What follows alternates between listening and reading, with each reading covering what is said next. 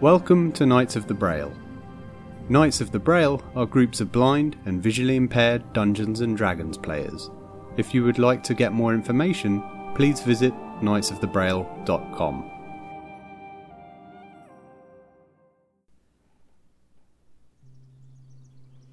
Hello and welcome to a beginner's guide to creating a Dungeons and Dragons character. I'm Jim from Knights of the Braille. I'm going to talk you through how you make a character as best I can. I'm going to speak to complete beginners, so this is under the assumption that you've never played the game before, you don't know how any of it works. The idea behind this is that a lot of people seem to say, you know, I really want to play the game, I understand how the game works, but I have no idea where to begin creating a character. It seems overwhelming and intimidating, and I agree. I think character creation is the worst introduction to Dungeons and Dragons. I think playing the game is the best way to learn the mechanics and learn how a character works. The first time you create a character, it might not be optimal, but it can be fun, and that's what we're going to try to do today. Uh, if you get the opportunity, I'd suggest running in a one shot where you just do a quick character creation. When you get there, you just pick an ability you're good with, a skill you're good with, and a weapon, and you get a basic armor class. I've run one shots like that before for brand new people who've never played, that want to try it out and don't want to create a character. It's a lot of fun, but there aren't many games like that. Most require you to make a full character, and that's what we're going to do right now. So before we begin, I'm going to make the assumption that the person listening to this has never ever played before, and so I'm going to explain the first question you may have, which is, how the hell do we play the game? It's pretty simple. You have your character, so that could be, let's say, an elven ranger, which is usually a pretty cliche but pretty popular character to play. In this elven ranger, you engage with the Dungeons and Dragons world in two main ways. The first is role play, so that's who you are. You are an elven ranger. Maybe you're a bit of an edgelord and no one understands you and can get along with you, and you do things your own way. Or maybe you want to do the best you can for the world and get along with everyone. And that part's pretty straightforward. It's who you want to be. The second part is the game mechanics. That is boiled down to rolling a twenty-sided dice. So your elven ranger comes into a situation and they want to do something. They want to steal some money out of an orc's pocket. So what happens? You say to the dungeon master, I want to steal gold from this orc. They'll get you to roll a twenty-sided dice.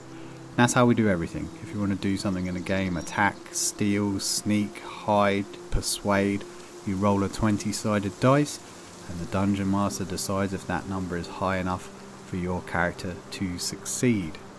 So when you're creating a character, you're not just creating who you are for the role-playing part, but your character determines the twenty-sided dice result, as it influences it, which we'll go into later. But to begin, first two main mechanics, role playing and dice rolling, and it comes down to mostly that. That's what you'll be doing for ninety percent of the time you're playing this game. So what makes up a Dungeons and Dragons character? uh, I'd say the three most important parts are your race, your class, and your background. So the races are typical fantasy archetypes, you know, elves, dwarves, humans. There's other ones in there as well, like specific to Dungeons and Dragons, like tiefling. If you're not sure who you want to play as, what race, I'd recommend a human, because humans are very adaptable. They cover all your bases. If you want to play as any class, a human's usually pretty good for doing that. Although your race doesn't really determine your what class you're gonna play, you, you can pretty much go with any character, any class. So what is the class? The class is your job. So I'm not talking about washing dishes or, you know, doing the cash register at the local grocery store. Your class is your job within the group. Are you a fighter? Are you a paladin? Are you a wizard? Your class defines how you approach combat, what skills you have, everything like that. It's a pretty major part. To begin with, I would not recommend going with a wizard. A lot of people want to be a wizard or a thief, is usually the, one of those two is what they want to go with. I would strongly recommend, if this is your first ever character, go with a fighter. So if you've never played before, a human fighter is a pretty typical one. It may seem boring, but it's very basic. You get into wizards, you get into spell casting. We're not going to cover spell casting in this. We're just going to get you a basic character going. If you want to be a human fighter, that's what I'd recommend. Although you can pick another race if you want to be an elf or a dwarf. But a fighter is your class. Highly recommended. Your background. So you've got your race, which is, you know, the fantasy archetype that you are, the, the human, the elf, the dwarf. You've got your class, your fighter, your ranger, your paladin, your rogue, your wizard. The background. The background is kind of flavour. So up until this point, your character has lived a life. They've done stuff. They've been out and about. And they picked up skills along the way. So this comes down to the background of your character. Are you a criminal? Were you a hermit? Were you a religious acolyte? A criminal is a usual uh, popular background because it gives you a bit of, you know, uncertainty to who you are. It's very exciting. Uh, a criminal's great. I'd, I'd recommend that as a good background. If there's any background there you enjoy, then you can go for that. It doesn't have too much of an impact. It just gives you a few extra skills, but it also gives you features that are sort of flavour for role-playing your character. It gives you a bit more depth to your story. As you go on in Dungeons and Dragons, you can create your own background with the help of your game master.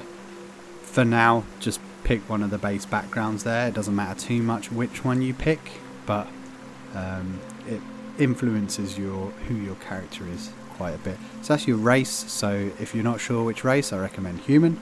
Your class, if you're not sure on your class, I recommend a fighter. And your background, if you're not sure, just pick whichever one sounds cool. Which brings us on to the most important part before we get started on this step-by-step guide. The most important part is the rule of cool. If something sounds cool, pick that. To be honest, in your first playthrough, just pick whatever sounds cool to you and do that. And you probably have a great time and you won't have to worry too much about backtracking or worrying about not having an optimal character. Just have a good time. That's why you're there. You'll learn for next time what type of character you want to be. Every time we play Dungeons and Dragons, we learn what we should have done better for next time. And that's going to be an ongoing thing for years and years and years. So let's get started. So, how do you create a character? Before step one, I'd recommend reading the Player's Handbook, the Dungeons and Dragons Player's Handbook. It gives a lot of good information. It has all the races, all the classes, all the backgrounds, and this is stuff that you're gonna need. So when you come into your character creation, make sure you have a way to take notes or write down which race, class, background you want, and then we'll move forward from there. As we go through the steps, I'll tell you what to keep track of, what to write down, and then how we're going to use that information later on. So we're going to start basic and then we're going to get deeper into it as we go through. I'll miss out a couple of bits here, a couple of bits that are maybe a bit more in depth for later that you can go over with your game master, but this will get you started. And after you're started, please do ask your game master. If you're not sure on something, ask them. They want you to be prepared. They want you to have the knowledge to play the game. They want you involved. Do not be afraid to ask questions. People in the hobby love new people, love answering questions, and the more you know, the better the game will be. So step one in creating your character. Pick a name. It might not see that, seem that important, but the name is going to stick with you for a while. People are going to keep calling you that in the game as they refer to you. You know, you can pick a fun name like Crap Bag if that's what you want your name to be, but you're going to get called, you know, Crap or Mister Bag or Crappity Bag for months, if not years. So probably should pick a good name before going forward. Next, you're going to pick your race. So write down your race, which one you want to play as. As I said, human's a pretty good bet, but mechanically, your race gives you ability score increases that are race specific. So um, these race specific ability scores uh, are usually one or two point increase. So I've already thrown a term out there that might confuse you. Ability score. What the heck is an ability score? An ability score is what makes up your character. So there are six ability scores: strength, dexterity, constitution, intelligence, wisdom, and charisma. These all contribute to determining who your character is in terms of their abilities. So obviously your your strength is your athleticism, your dexterity is how quick you are, constitution is how tough you are, intelligence is your knowledge, wisdom is your sort of background knowledge out in the world. Just think of intelligence as inside your head and wisdom is outside of your head, the knowledge of those two things. Charisma is obviously your ability to talk and persuade others. We'll come back to those skill, oh, sorry, abilities later as we go through it. But those are the six abilities to think about for now when you're picking your race, because that's what it influences. So humans get a plus one to all their abilities. You know, dwarves get a big boost to constitution because they're tough. And elves get a bonus to dexterity as they're very quick. These are all things to consider. Do you want your character to be quick, tough, or an all-around good at everything as you move forward? But yeah, I'd say pick the race that sounds cool. If you want to be a dwarf, pick a dwarf. Uh, if you're not sure, pick a human. Step three, pick a class. As I said before, I would highly recommend, if this is your first time playing, you pick a fighter. You could pick a rogue. There's a few more mechanics at play there, but going with a fighter, you can't really go wrong. You bash stuff over the head, you get bashed over the head. You go back and forth. If this is your very first time playing, unless you're much smarter than me, which you probably are, you should pick a wizard. Or not pick a wizard. um, yeah, don't pick a wizard. Pick a fighter, a rogue, maybe a paladin. If you want a bit of magic, pick a paladin. But don't go full wizard, sorcerer, nothing like that. I highly recommend you not. But, again, if it sounds cool, if you want to do it, pick it, but just be prepared to put a bit more work in on your first playthrough. But I imagine most people don't want more on their plate. Step four, pick a background. So, as I said before, background gives you a few little bonus things, a few little extra tricks up your sleeve, which we'll come back to later. But pick the coolest background there, write it down, and we'll come back to that later. So, step five, you're going to generate your ability scores. So as I said before, you have six abilities, core abilities: strength, dexterity, constitution, intelligence, wisdom, charisma. All six of these abilities are represented by a numerical value. So this numerical value typically goes anywhere from one to twenty.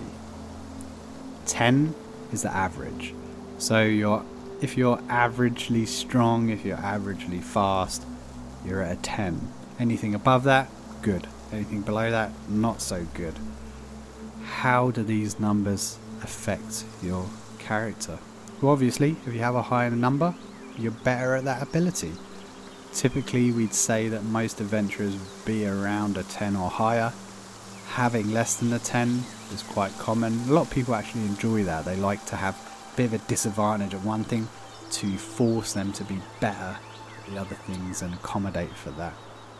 But to get these six numbers for your abilities, you have to roll for them. That's the most traditional way in which people generate these ability scores, is they'll roll dice to determine what they are.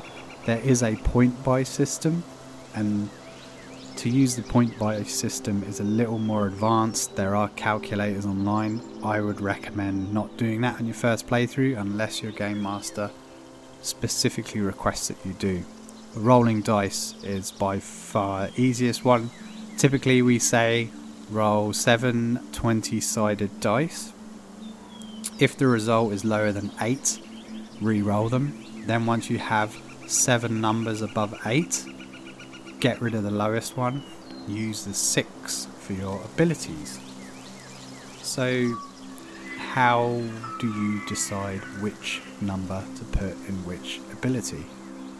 Well, in order to decide that, you need to know what the abilities do. So I'm going to quickly go through exactly what the abilities do. Um, we'll start off with strength. Strength directly affects how accurate and deadly you are with physical weapons, so you know, things like swords. It determines how good you are at hitting someone and damaging them with that sword.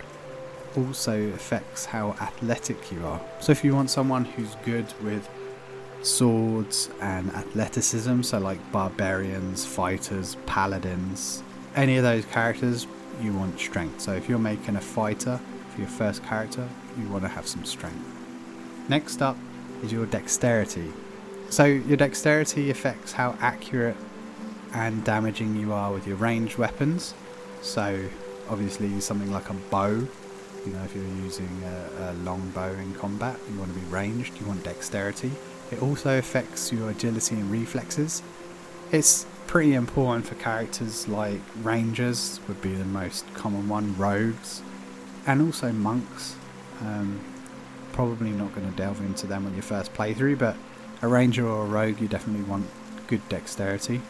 Constitution is the next ability score. This one's pretty basic. It doesn't affect any skills really with your character. All Constitution affects is your health points. So when you make your character, your Constitution will directly affect how many hit points you have, which we'll come to later. But yeah, Constitution is one of those things where if you think you're going to get hit a lot in combat, put some points into your Constitution. So if you're making a fighter, for example, you want to have the highest dice roll out of your six put into the strength.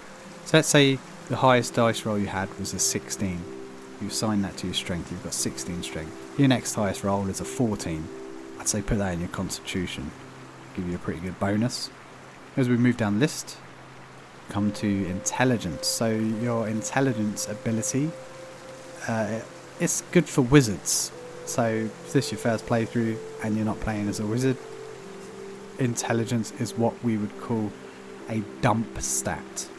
So a dump stat is what you put your lowest number in because it's not that important to you.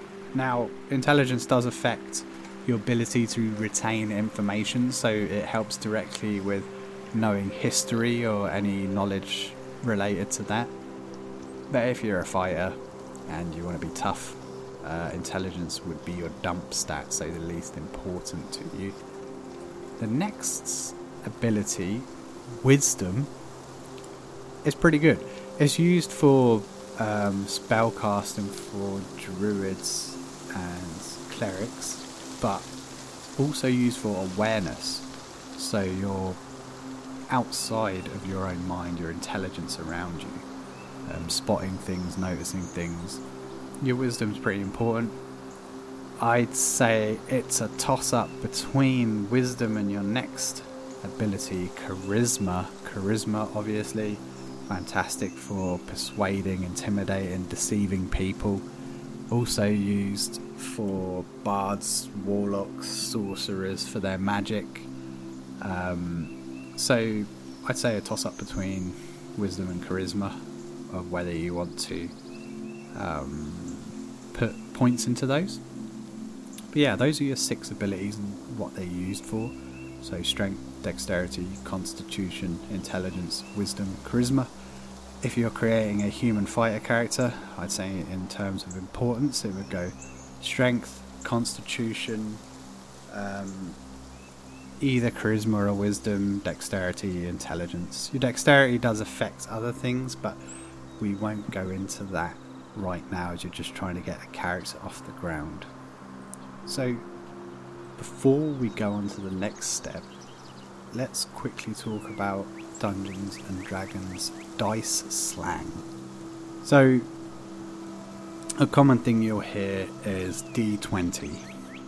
So people will be playing a game of Dungeons and Dragons and I'll say, roll a D twenty. What that means is, let's break it down pretty quick.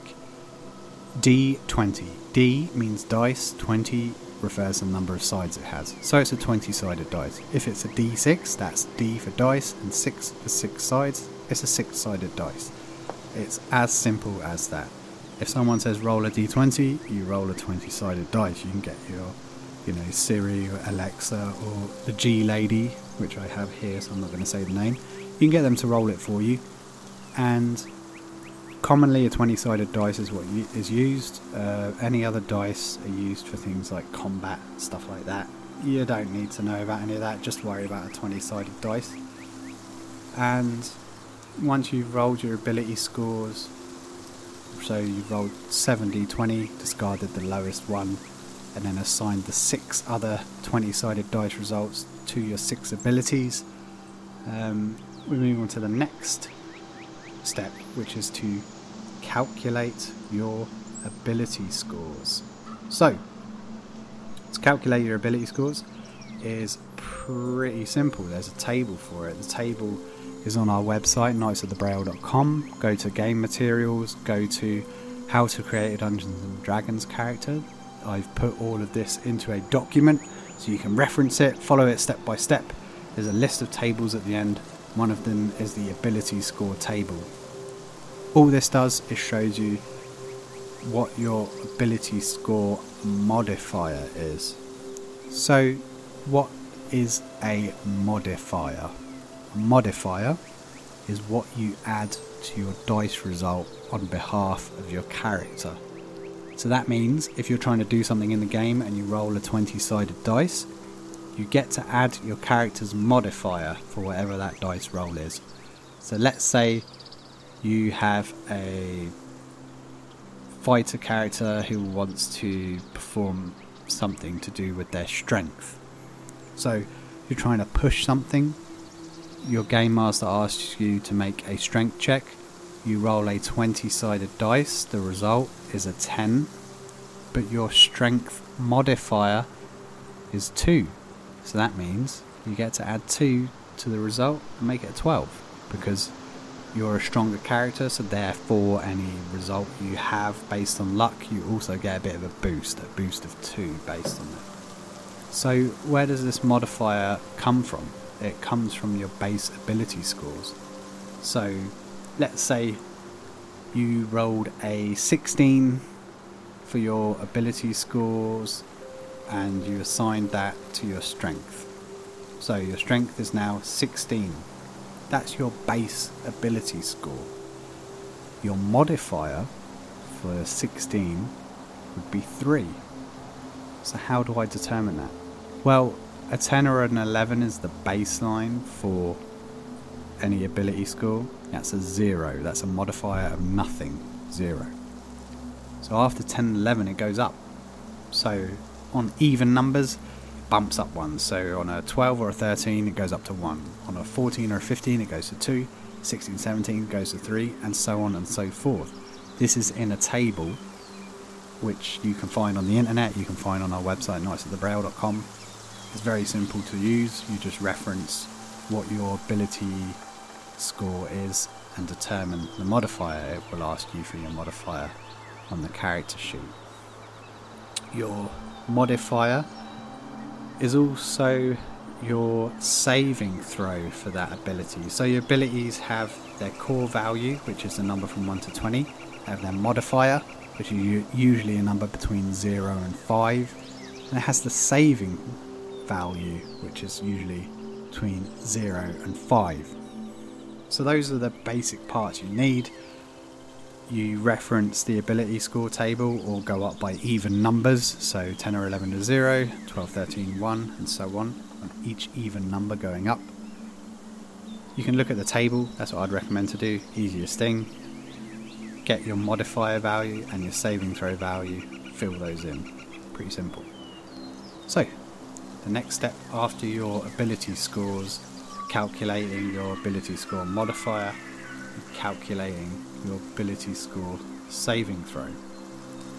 Which brings us to the next logical step of character creation, which is adding proficiency.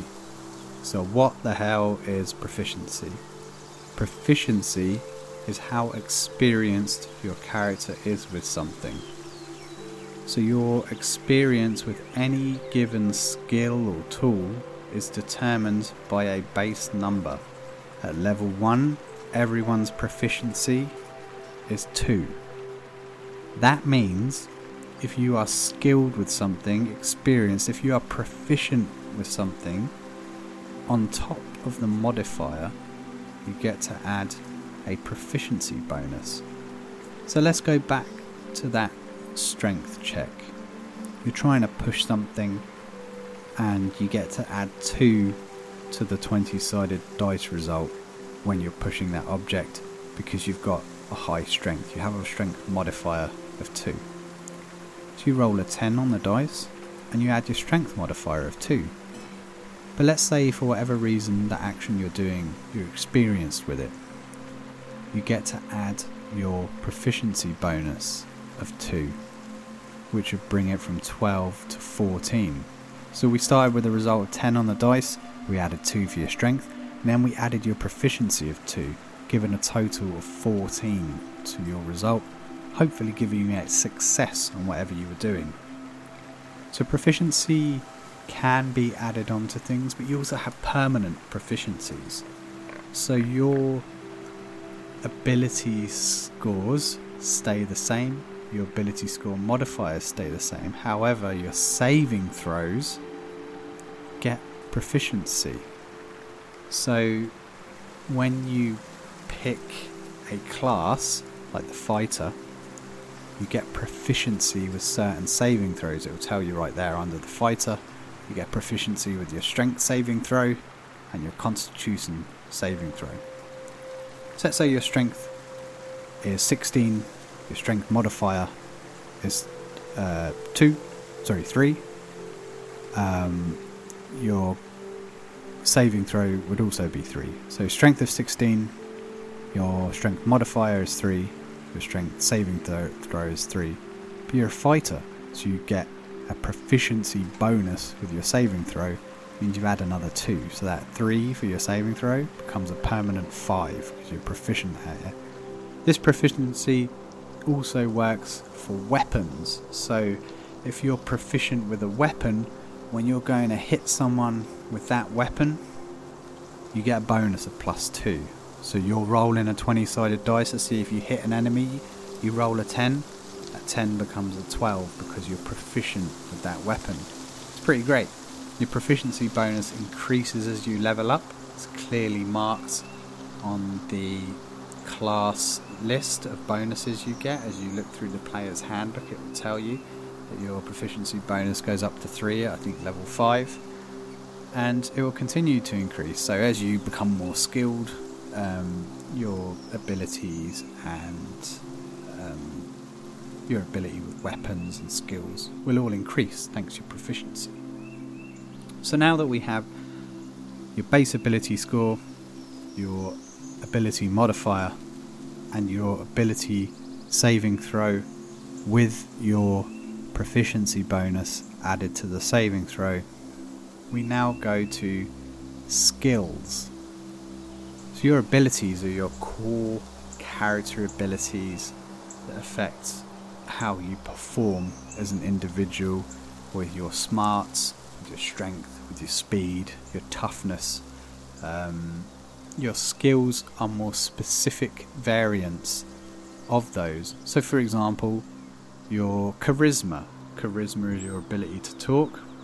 Generally you could be good at talking, so you could have a ability modifier of two for your charisma. That would mean any skill related to charisma, so things like deception, intimidation, performance, persuasion, all of those have a value of two because your charisma has a modifier of of two. So that charisma modifier directly affects your skill modifiers. But those skills, because they're specific skills that you become talented at, some of them you get proficiency bonuses with. So that two becomes a four as you add your base proficiency bonus of two onto it. But those proficiencies with skills are based on your class. But before we go into the proficiency bonus, let's quickly go over the abilities and the skills, because I know that could be a bit confusing. So let's strip it all back there, go back to your abilities where we were. Ability base score, ability modifier, ability saving throw. We want your modifier. What are your ability modifiers and which skills do they affect? So let's start with the strength. Strength affects only one skill that you have, which is athletics. Uh, athletics is obviously your ability to run, swim, uh, do a number of things. Um, that's number one out of the eighteen skills that every character has available to them. Next on the list is your dexterity ability modifier, which affects acrobatics, sleight of hand and stealth. So obviously acrobatics is your ability to jump and land and things like that. Sleight of hand to steal, pickpocket. Stealth is to sneak. Uh, dexterity is pretty handy in terms of those skills. Your constitution ability modifier does not affect any skills. There are no skills that get a bonus from your constitution. Your intelligence affects arcana, history, investigation, nature and religion. Now I'm not going to explain all the skills are. You probably recognise some of them, like, you know, history, your ability to recall facts about history, pretty straightforward. You'll learn most of these skills as you go. You're not required to remember any of them. But do remember the rule of cool. If it sounds good, you should pro- probably pick that one. Um, next up, wisdom. Your wisdom affects your animal handling, insight, medicine, perception, and survival skills, which are all pretty handy. Uh, wisdom's a great ability modifier to have. Charisma, as I said before, it affects your deception, intimidation, performance and persuasion. This is good for people that want to do a lot of talking and want to influence the people in their game. By people in the game I mean the non-player characters, so everyone else in the world except your party, although technically you can manipulate them if you choose to. So as I said, those ability scores all directly affect those skills. So your strength modifier of two means your athletics skill has a modifier of two as well. Charisma has a modifier of two. Your deception skill has a modifier of two. It's pretty straightforward. You just go through the list, which ability affects which skill and what's the modifier. Let's just copy them over. It's as simple as that. Then once you finish that part, you just add your proficiency bonuses to some of the skills. So depending on the class you pick, you get proficiency with different skills. So if you pick a fighter, you get the option to choose athletics as a proficient skill. That would mean if you pick that, that on top of the, the base modifier for your athletic skill, you get to add another two. So that means that although your core abilities give you modifiers to take on tasks, your skills actually give you more specific modifiers to take on tasks, and that gives you a proficiency bonus. It's pretty handy. Um, so as I said earlier, your proficiency bonus affects your weapons. So if you're skilled with a sword, you get a plus two proficiency bonus when you roll into hit with your sword. But before we go into that, maybe I should talk a bit about how combat works. So combat is the same as everything else, where you decide you want to hit someone, so you roll a twenty-sided dice or a d twenty, and that determines if you hit or not. As I said, you get bonuses to that. So a sword, you get a bonus from your strength, so you get to add your strength modifier, and you get a bonus if you're proficient, so you add your proficiency bonus too. If you roll a d twenty, the result's a ten. Your strength modifier is two, so because it's a sword, you add the two for a twelve. Plus you're proficient with the sword, so you add another two, you get a fourteen. So that's step one in combat. Step two is uh, rolling for damage. So under the weapon, it will clearly mark what dice you roll to deal damage. Uh, let's say you're yeah, fine with a sword, and it says one d six. That means you roll one six-sided dice for damage. And if it's a sword, you get to add your strength modifier to that damage. So your strength modifier is two. You roll one d six, a six-sided dice, you get a three. You get to add that strength modifier of two to make it a five and deal five damage to the enemy. But you do not get to add your proficiency bonus to the damage. So if you think of it this way, you get to add your proficiency to anything you're proficient with as long as you're rolling a d twenty, so a twenty-sided dice. If you're rolling any other dice, usually you don't get to add your proficiency bonus unless the rules or your game master says so. So just remember, twenty-sided dice, add your proficiency if you are proficient. If it's not a twenty-sided dice, don't worry about it. So that's pretty much how combat works. You determine if you're in range to hit someone. Uh, close combat, you have to be within five feet. Uh, long range is usually, you know, anything above that. Once you've determined you're in, in range, you roll to hit. You make an attack roll. That's the twenty-sided dice. You add your strength. You add your proficiency. If that number is equal to or higher than your enemy's armor class, you hit. Then after that, you roll for damage. So determine the range, roll to hit, and then roll for damage. And that's pretty much combat. I'll quickly go over the distances, actually, now that I mention it. The five foot. So Dungeons and Dragons was traditionally played on a grid. That doesn't apply to us because we're using Theatre of the Mind. But let's pretend we're on a grid where you move things one square at a time. Each of those squares is equal to five feet. So everything is measured in increments of five feet. That's why for a close combat weapon like a sword, you have to be within five feet. When we're playing the Theatre of the Mind, I wouldn't worry so much about that. I'd just say to the game master, hey, uh, am I close enough to run up and hit this person? If they say yeah, then you use your movement to run over and hit them. If you ask them, am I in range to hit this person? They say, no, you're not. You say, well, how do I make that happen? Theatre of the Mind is more about talking things through. I wouldn't worry too much about the measurements of feet and distance. I'd worry more about your ability as a character. So how do we determine which weapons you are proficient with? Well, it will tell you. It will tell you under your class information. So the class you picked, it will tell you whether you're proficient with simple weapons, martial weapons, or specific things like daggers and quarterstaves. All of these are classed. So they come under two main categories of simple weapons and martial weapons. A simple weapon is something like a club um, or a quarterstaff, very basic stuff, daggers. Martial weapons are things that are a bit more involved, like a sword. Um, and then you have ranged stuff. So under simple weapons, you have simple melee weapons and simple ranged weapons. A simple ranged weapon could be a sling, something like that. It's the same under martial weapons. You have martial melee weapons where, you know, close range. Then you've got martial ranged weapons, cool stuff like longbows and heavy crossbows, stuff like that.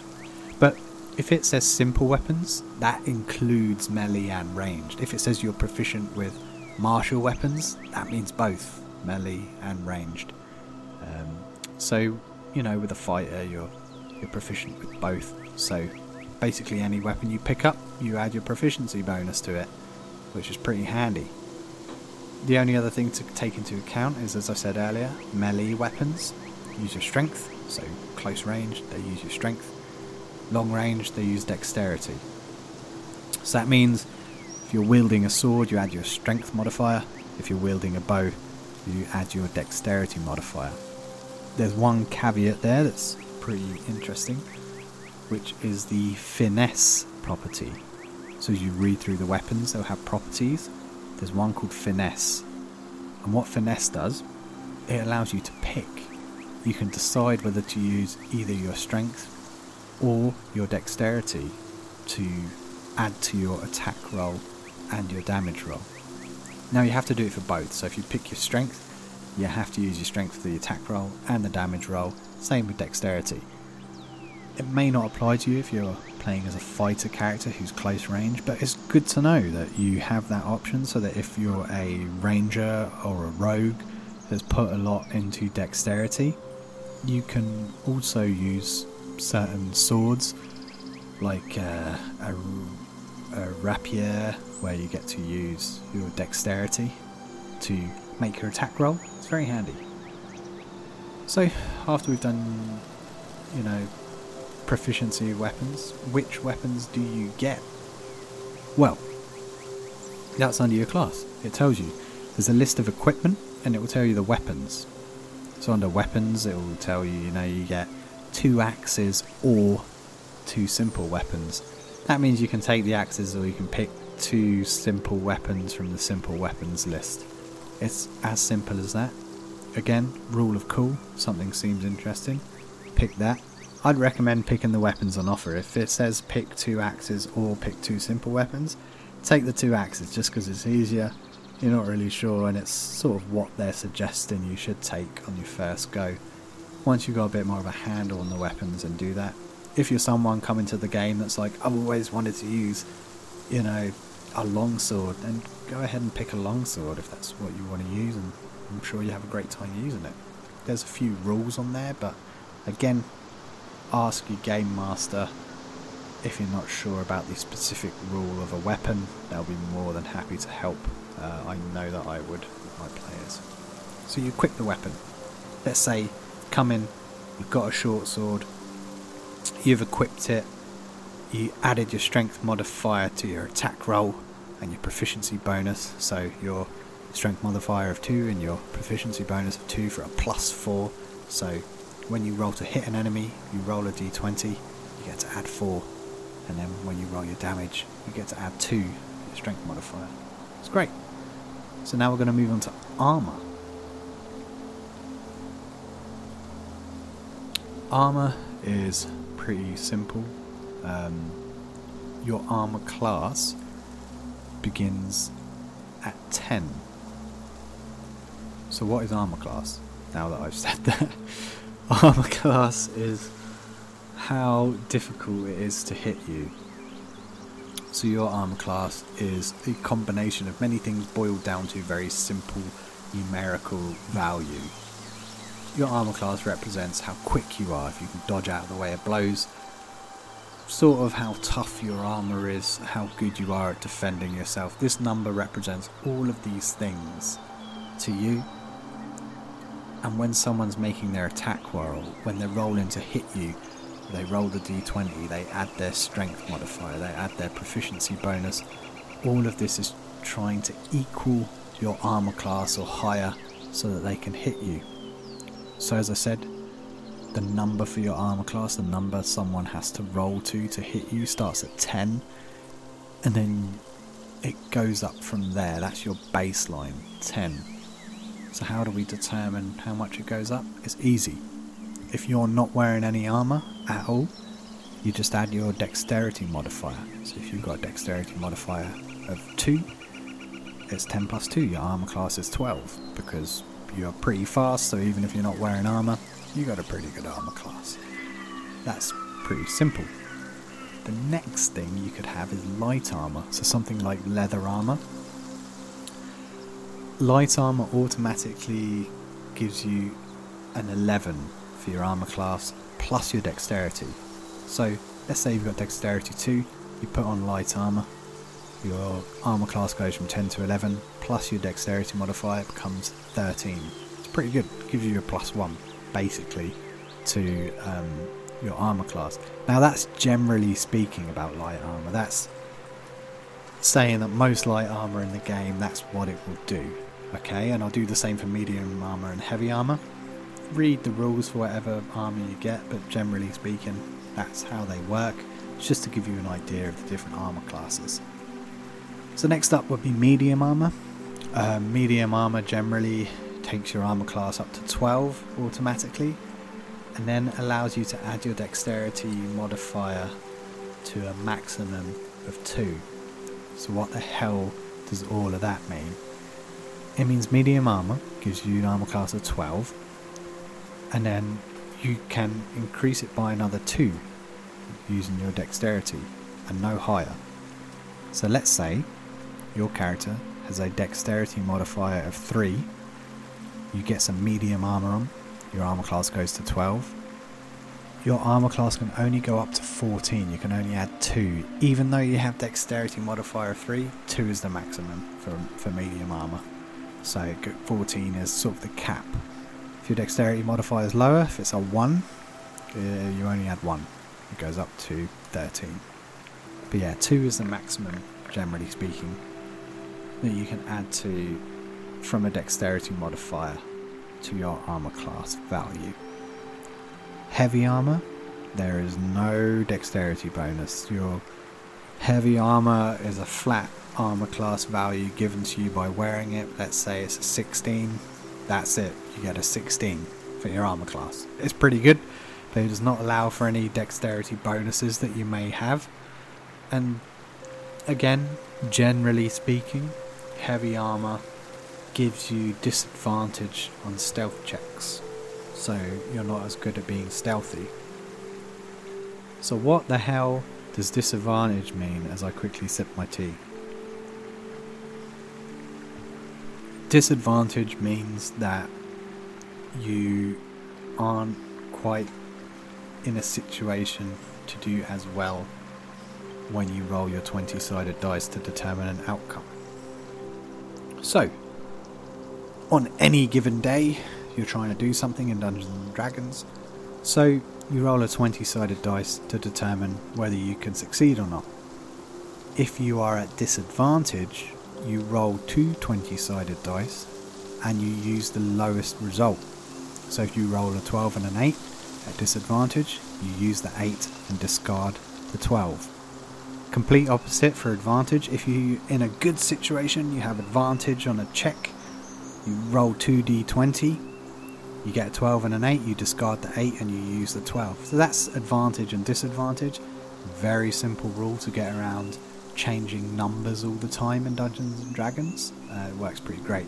But yeah, um, going back to the heavy armor, it gives you disadvantage on stealth checks most of the time. Again, this is a very general thing for armor, just to give you an idea of how the number's calculated.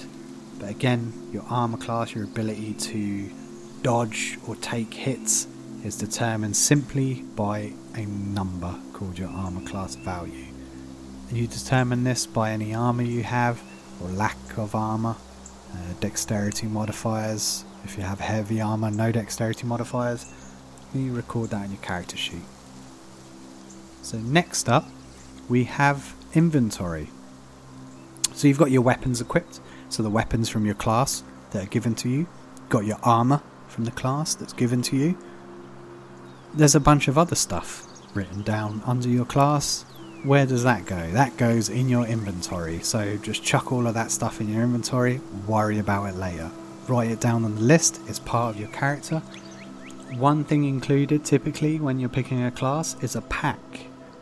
What the hell is a pack, I hear you asking? Well, a pack, think of it as a goodie bag. You get a bunch of stuff in it that's automatically added to your character. You usually get a choice of two packs, like a Dungeoneer's pack and an Explorer's pack is a pretty typical pair.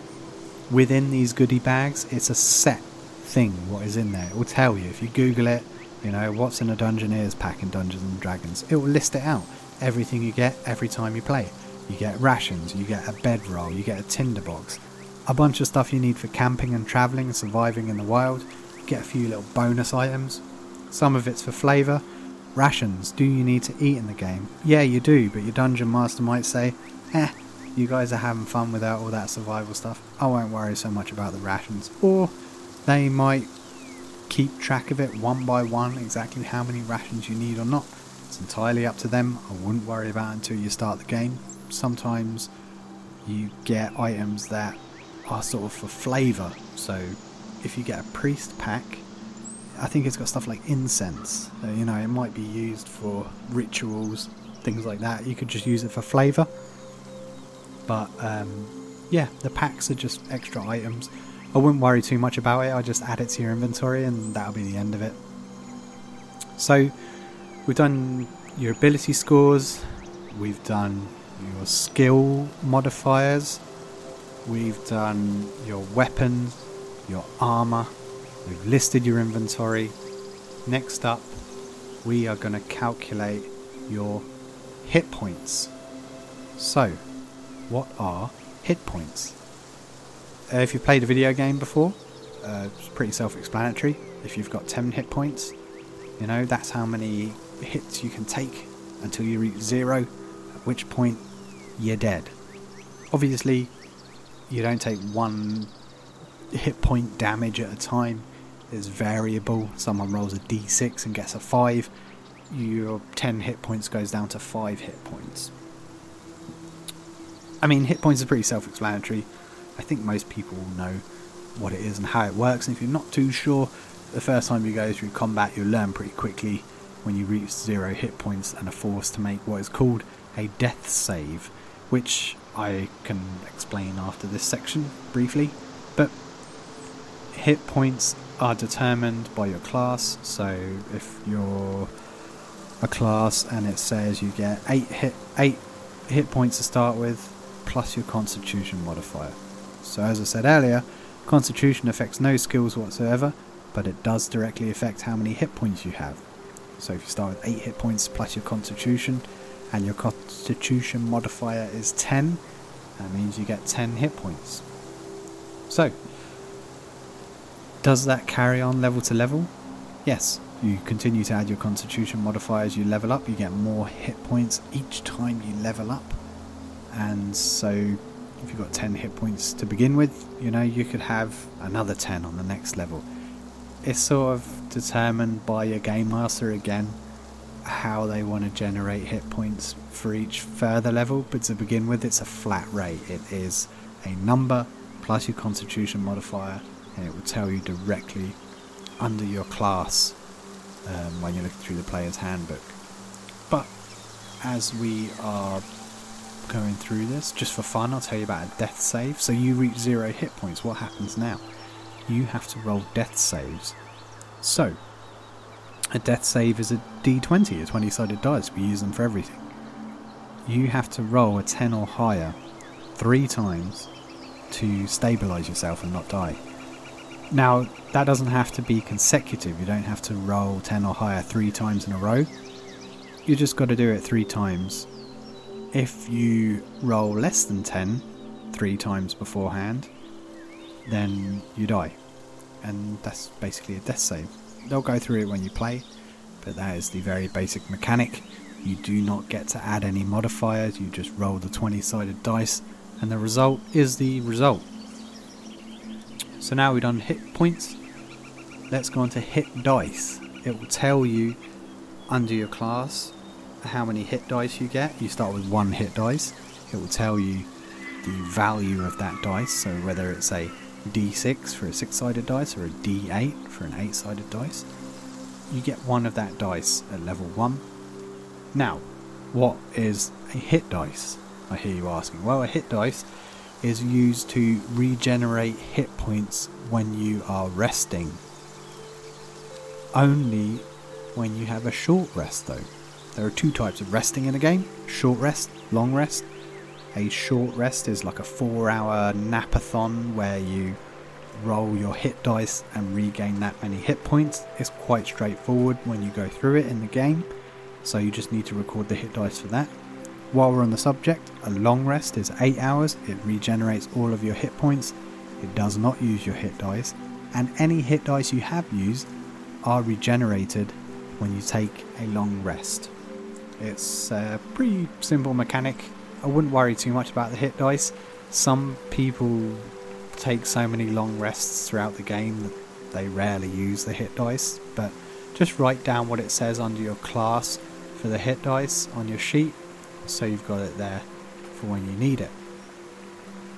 The next step to figure out for your character is to calculate your initiative. What is initiative? Initiative is how fast you are in combat. So it determines your turn order. So when combat happens, we all take turns. You take a turn, I take a turn, the evil goblin we're fighting takes a turn. But the initiative determines in what order we take that turn. So your initiative, quite simply, is your dexterity modifier. So combat begins, the game master says to you, a goblin jumps out, he's going to attack you, roll initiative. You roll a d twenty, a twenty-sided dice, and you add your dexterity modifier. So if you roll a ten, your dexterity modifier is two, your initiative is twelve, and you tell your game master, I got a twelve, and he says, okay, that's great. You know, the, you go first, uh, or maybe you rolled a two you, for a total of four, and you go last. It all depends, but it helps to vary up combat so that the same person isn't always going first. Your modifier doesn't make a huge difference, but it does make a small enough difference that you don't feel cheated if you roll low. So now you have your initiative, which is your dexterity modifier. We calculate your passive perception. What the hell is passive perception? Your passive perception, think of it as your peripheral vision. So your central vision is what you're paying attention to, what you're looking at, what you're concentrating on. And your passive perception is your peripheral vision. Do you notice anything around you? So obviously perception is anything to do with smell, hearing, vision. Do you manage to notice anything, or do you not? So passive perception works mechanically, that if someone wants to sneak up on you, they have to roll a d twenty, a twenty-sided dice. They have to roll, add their stealth skill modifier to that result. So roll a ten. They have a stealth skill modifier of fourteen because they're proficient with it. Oh, of four, sorry, because they're proficient. It becomes a f- total of fourteen. They rolled a ten. They get a four, total of fourteen. Your passive perception value is thirteen. That means because their stealth skill rolled higher than your passive perception, you do not notice them. They manage to sneak by you. So if you've got a high passive perception, you catch people sneaking around you, trying to steal out of your pockets or doing anything underhanded. If you have a low passive perception, you don't notice a bloody thing. So, how do we determine your passive perception? It's your wisdom modifier, plus ten. So if your wisdom modifier is one, your passive perception is eleven. It's as simple as that. Um, you determine your passive perception, write it down in your character sheet. Your game master might need it if they're trying to sneak around you. I know that I keep people's passive perception written down so that I can sneak stuff around them without them knowing, but your game master might need to ask you f- for a spell or, or something at some point, so um, it's good to have it written down. And that's your character. That's it. You're done. You've got your base ability scores. You have your ability score modifiers. You have your ability score saving throws. And you added your proficiency bonus to two of those saving throws based on your character class. You have your skill modifiers. So you have eighteen skills, which are directly related to your ability score modifiers, and you get to add your proficiency bonus to a select number of those skills based on your class and sometimes your background. It will tell you under your background. You have your weapons equipped, so the weapons you picked from your class are equipped in your character.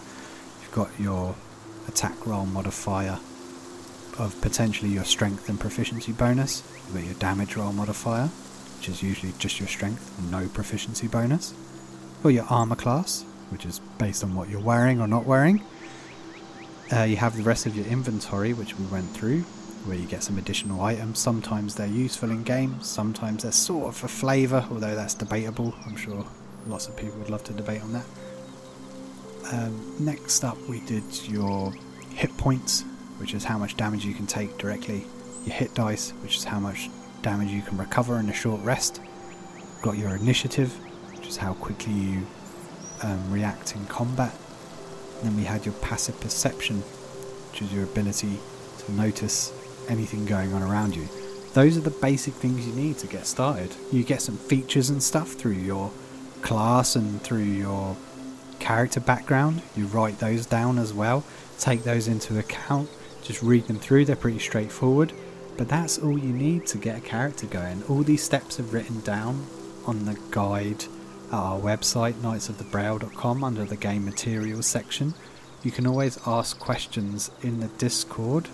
Um, we're always happy to help chat about this stuff, and um, yeah, you're ready to get started. I'm always trying to run one shots in the Discord. Um, just go ahead and ask if you want one, and I'm happy to set one up. And uh, yeah, welcome to Dungeons and Dragons. If you've got any questions, um, please do ask.